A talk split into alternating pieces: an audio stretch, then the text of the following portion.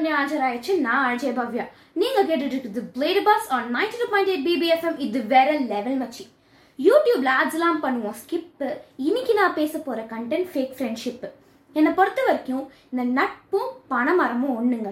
ஏற ஏற ஏற கிடைக்கும் நொங்கு. ஆனா விழுந்தா சங்கு. சில பேருக்கு தான் இந்த நொங்கு கிடைக்கும்.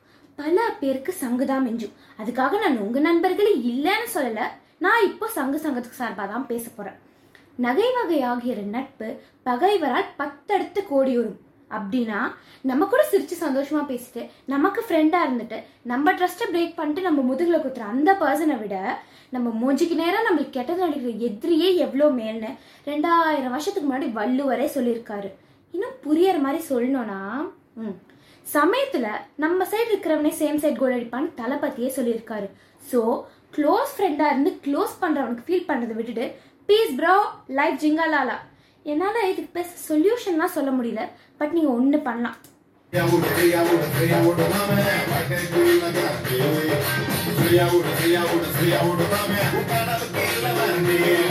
ஸோ இனிமேவாச்சு ஆய சுட்ட வடை மாதிரி யார் வேணா கொத்திட்டு போயிடலான்னு அப்ராணியா இல்லாம அந்த ஆயா மாதிரியே ஸ்ட்ராங்கா வடை சுட்டுட்டே இருங்கன்னு சொல்லி கடையை சாத்திட்டு கிளம்புறது நான் அஜய் பாவ்யா.